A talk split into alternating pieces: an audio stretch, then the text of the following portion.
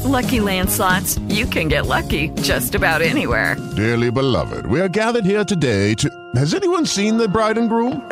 Sorry, sorry, we're here. We were getting lucky in the limo and we lost track of time. No, Lucky Land Casino, with cash prizes that add up quicker than a guest registry. In that case, I pronounce you lucky. Play for free at LuckyLandSlots.com. Daily bonuses are waiting. No purchase necessary. Void were prohibited by law. 18 plus. Terms and conditions apply. See website for details. It's time for X's and O's with Minnesota Vikings head coach Kevin O'Connell on the Minnesota Vikings Radio Network. Now from the TCO studios in Eagan, here is the voice of the Vikings, Paul Allen. Hey, go with X's and O's on the KFAN Minnesota Vikings Radio Network and Vikings.com. I'm Paul Allen, joined by Minnesota Vikings head coach Kevin O'Connell, courtesy of the Minnesota Lottery off a very, very exciting victory against the Atlanta Falcons, four in a row for the Minnesota Vikings. Here come the Saints this weekend.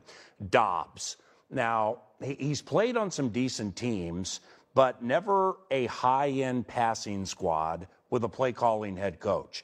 I, just think it's beautiful that there seems to be so much untapped with the young man because of circumstance, even seven years into the league. Do you see it like that? Yeah, and, and the best part about Josh is he's got some great experience, maybe in different offenses, different circumstances.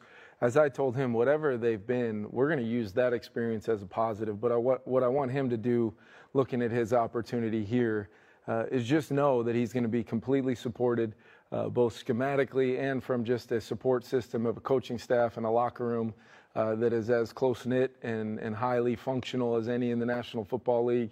Um, and I believe he's got a chance to, to truly, you know, put some of the best football he's played on tape, not by doing anything more than what he's capable of. Right. Very smart, very athletic, throws it at a high level. Um, I think he's going to be a great fit. Uh, he demonstrated that in some really tough circumstances on Sunday. Now let's see can we build upon that effort, you know, as a unit? And the the Saints defense is, let's put it this way, a little different than the last one you saw with Cam Jordan and Demario Davis, and a defensive head coach. Fair way to look at it. Yeah, they're they're one of the better defenses I believe in the league. You know, you can turn on the tape and it doesn't take long to see those names you just mentioned. Lattimore, they've got two really good safeties. Um, I think uh, Adebo's playing really good at the other corner spot. Um, they're very, very deep. They're physical. They fly around, and I think Dennis Allen is one of the you know really good defensive minds in the NFL. He's going to watch a lot of our tape, what we've done, and they're going to be a really tough outfit to move the ball against. Our execution's got to be at a premium. We we've got to make sure we don't have negative plays. Uh, that set our team back and just consistently try to get all 11 guys doing their job and see how comfortable we can get Josh throughout the day and still a new system. Now, now many quarterbacks, back to Dobbs in the Atlanta game, have eluded on charging defenders, but they don't all get away using sheer strength. Yeah. Which, I mean, he, he did it multiple times. Uh, Dobbs has that uh, yeah. just naturally, doesn't he? He does. And he's got, uh, I don't think he gets enough credit for his ability, especially on the scrambles, to, to get hidden yardage in the game that really defines a, a, lot of when you look back on even his performances early in the year in Arizona. Uh, you know, at Seattle, they get a penalty to back them up. I think they're first and goal from the 20-something yard line. He zone reads for a touchdown. There were some plays against San Fran, extending plays against the, one of the best defenses in the league, and just moving the chains. You know, matriculating the ball down the field. Yeah. Uh, not by scheme, but by sheer will, talent, understanding of it's man coverage, and they don't have somebody uh, responsible for me. I can go get this first down right now. He did it multiple times on Sunday for us. And then when we needed to, uh, he was able to drop back and make some huge throws in that two minute drive to go win the football game. Uh, just a little teaching point for yours truly, and maybe those watching or listening on KFAN. When, when you have a quarterback who can be a legitimate running threat, does that generally mean less man defense, like more zone defense? So I guess the corners don't turn their back to the. Yeah, they don't want to take their eyes off of the quarterback. Either that, or you're going to get man defense with a player responsible for the quarterback, either okay. a spy uh, from the linebacker position. You may see a safety dropping down with the ability to help on any crossing routes, but also be responsible if the quarterback does take off. Uh, the interesting thing for us is historically we've seen those types of defenses be instead of that guy dropping down to account for the quarterback, he's doubling Justin Jefferson. Oh, yeah. Or Jordan Addison or TJ Hockenson. Um, so I think defenses are going to have to make a decision uh, if they want to try to continue to provide outlets and help on coverages uh, for some of the matchups that we have, especially when Justin does come back. Um, Josh is going to have some opportunities to change the game with his legs, and in doing so, will probably force people to make the alternative decision of make sure they account for that. That will mean single coverage for people, and, and we can go to work there. Now, your defense, holy cow. Uh, Green Bay, strip sack at the 15. They go backwards, turnover on downs. Atlanta, the Lorenzo Carter recovery down to the one.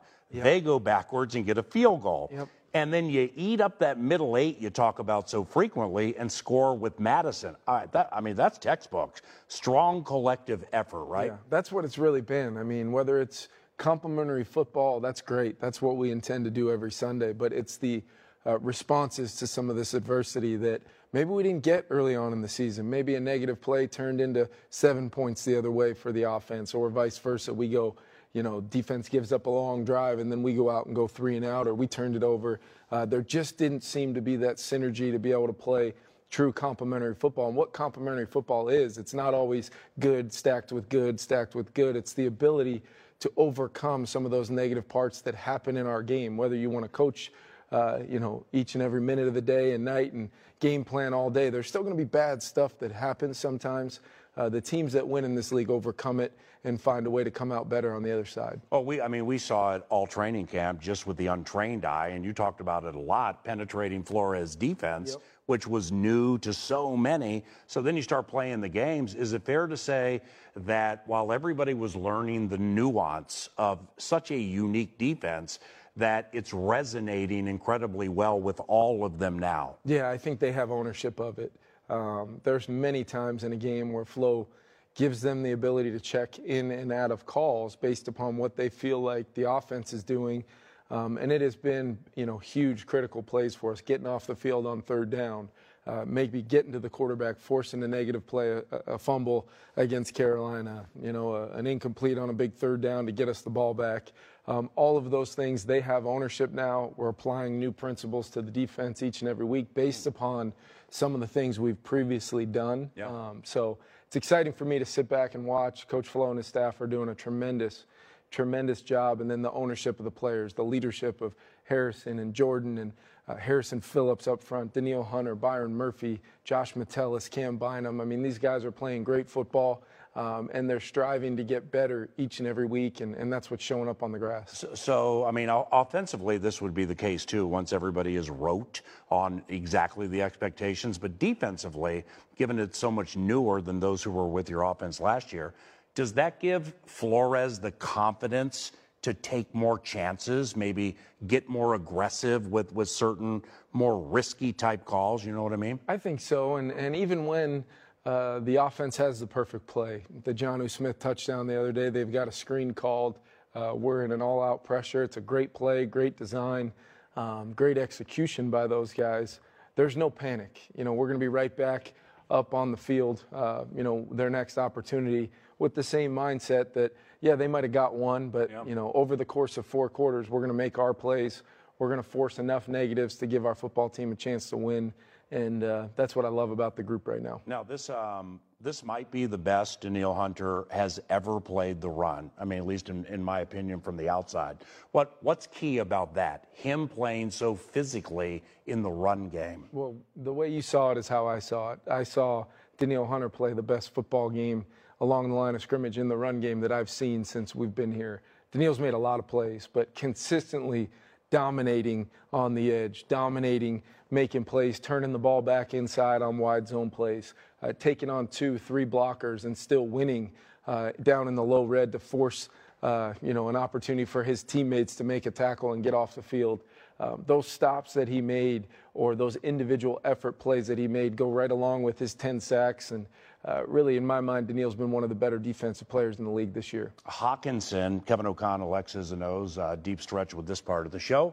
Um, Hockenson sure is giving you not only some big plays, but some timely plays. And there's a toughness factor there, too. With, I mean, he basically won the game uh, at Green Bay, you know, by shaking a tackle and dragging somebody. Then he went Mark Bavaro on it at, um, at Atlanta, yeah. dragging people like 10 yards. I mean, I'm not saying I never thought he was tough, but I mean, we're just seeing seeing things we haven't seen from TJ. Yeah, we're learning. You know, we clearly valued TJ a ton, getting the contract done in training camp and wanting him to be a Minnesota Viking for a long time. Uh, but that's the coolest part is we're still learning some things about the player, and they're all positive. I mean, the statistics, you know, he's basically matched what he did in 10 games once he arrived last year. He's already matched that wow. uh, in nine games this year with a lot of football to play. Uh, but the toughness factor, a guy that is clearly working through something during the game in a very physical game. That was, you could probably feel it from up top. That was a physical football game. Uh, they were clearly trying to, you know, whether it was some of the plays that did get flagged, some of the ones that didn't, uh, there was some physical, physical play going on. And you had to know what you were signing up for, especially if you were dinged up. Uh, from a previous play. That individual Bavaro esque effort uh, was a critical, critical field flipping play um, in a game where you know we, we thought we were going to need a couple of those plays uh, to function and eventually get down in the red zone and get points every time. Uh, can't say enough about TJ. He's overcome a lot. Uh, just continues to be uh, a beacon for those quarterbacks who's ever in the game for us. Uh, finding him over the middle in critical moments, or uh, when he gets the you know one-on-one matchups outside the numbers, he's winning those. Um, we're going to keep getting TJ as many touches as we can. He's having a very underrated year in the run game as well, paired with Josh Oliver. So complete three down player, and we're lucky to have him. You're old enough to remember Mark Bavaro. I am. Was it Monday Night Football against the Niners? I think when he played for the Giants. I was young. I, my my hair was not as uh, gray as it's now, or clearly as much as yours is. But yeah, right. uh, wow. but uh, I would say that uh, growing up in New Jersey, you knew who. Mark Bavaro was for sure. How, how would you describe Josh Metellus' approach to the game?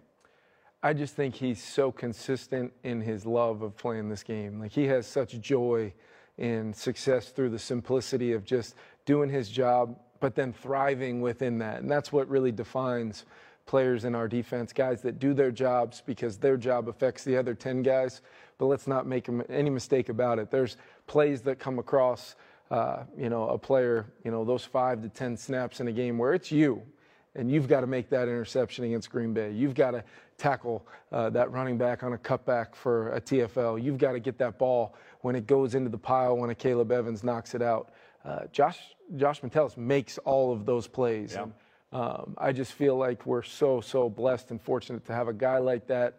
Every single time I address the team, I know I can look at Josh Metellus and he's going to be as engaged as ever, knowing that he has a C on his chest and what's most important to him is what's most important to me. And he's going to deliver that message, hammer it home by his words, but more importantly, by how he plays the game. Last one. Um, here comes old Taysom Hill. Oh, goody. He's not a human. He's like a he's like a trick in a Boo-ray game, just all over the place. Uh, and and he's coming off a really good game. He threw a touchdown. He caught a touchdown. Led him in carries with 11 runs. Taysom Hill. Uh, he like how do you handle Taysom? Yeah, you got to have a plan for him in the run game because they're buying back you know, an extra hat in the run game. They can block everybody they want. And then he's as good as anybody in this league physically running with the ball in his hands. You got to have multiple guys uh, at that tackle point to try to get him on the ground. And then he is a former quarterback. He can make throws. He's proven that in this league. And they're not just wide open. He'll throw the ball on, you know, throw away from defenders. He'll see coverage. And so you really have to kind of, it's not your traditional, hey, this is just wildcat or uh, we can lock into these plays when, when he's in the game. They can do anything. They can throw screens, they can run keepers, play passes. Uh, you name it, they'll do it with him in the game. And it's changed the dynamic of their offense. And it's really been a long time of, of the same old movie, whether it was Drew Brees at quarterback or Derek Carr, Jameis Winston. It really doesn't matter uh, because when he goes in the game, whether he's playing tight end, receiver, he's on special teams, uh, he's a guy you just have to know where he is in every phase of the game. Great job, man. Yeah, thank Appreciate you. Appreciate you. Kevin O'Connell, head coach of the Minnesota Vikings, and I'm Paul Allen. Much more around the corner on X's and O's on the KFAN Minnesota Vikings Radio Network and Vikings.com. Hey, welcome back to X's and O's on the KFAN Minnesota Vikings Radio Network. Happy now to be joined by Chris O'Hara. He is the quarterbacks coach for the Minnesota Vikings in his second year holding that post. And um, what a week last week must have been. I mean, seriously, your week, along with your assistant, Grant Udinski, from getting Jaren ready for the game to jo- uh, Josh Dobbs coming in here and just everything that, that kind of went into the week for you and your assistant. What, uh, what was it like? Yeah, crazy process. Um, starts early in the week, kind of the Monday, kind of getting over the the loss of Kirk Cousin, which was heartbreaking for us, um, and then jumping right into Jaren, and then you know adding Josh on Tuesday, kind of um, there getting him in late Tuesday night, really just sending him some information so he could study on his flight out here, and then uh, Wednesday just really he kind of missed some of the early meetings because he's getting his physicals and just getting caught up there and. And early on, my focus was Jaren, getting him ready to play as, as he was going to be the starter in his first NFL start, which is a great opportunity for him.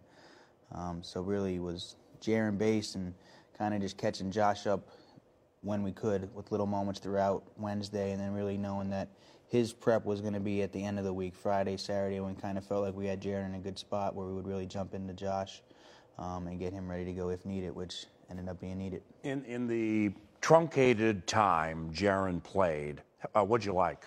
Yeah, I thought, um, you know, flashed his athletic ability in the keeper game to get on the edge and made really two great throws.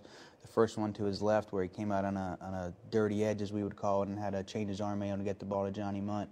And then, um, obviously, one down to KJ as well in the, in the, in the low red zone where he was able to get that ball completed. Um, the big pass to Alex Mattison is kind of a, you know, one out of ten the ball goes there on, on that play design, and, and he was able to kind of see the look that, that would force it to go there, and, and in rhythm and uh, in stride hit Alex, which was really again right not something that's like designed as that play, um, and he was able to react to that, which was awesome.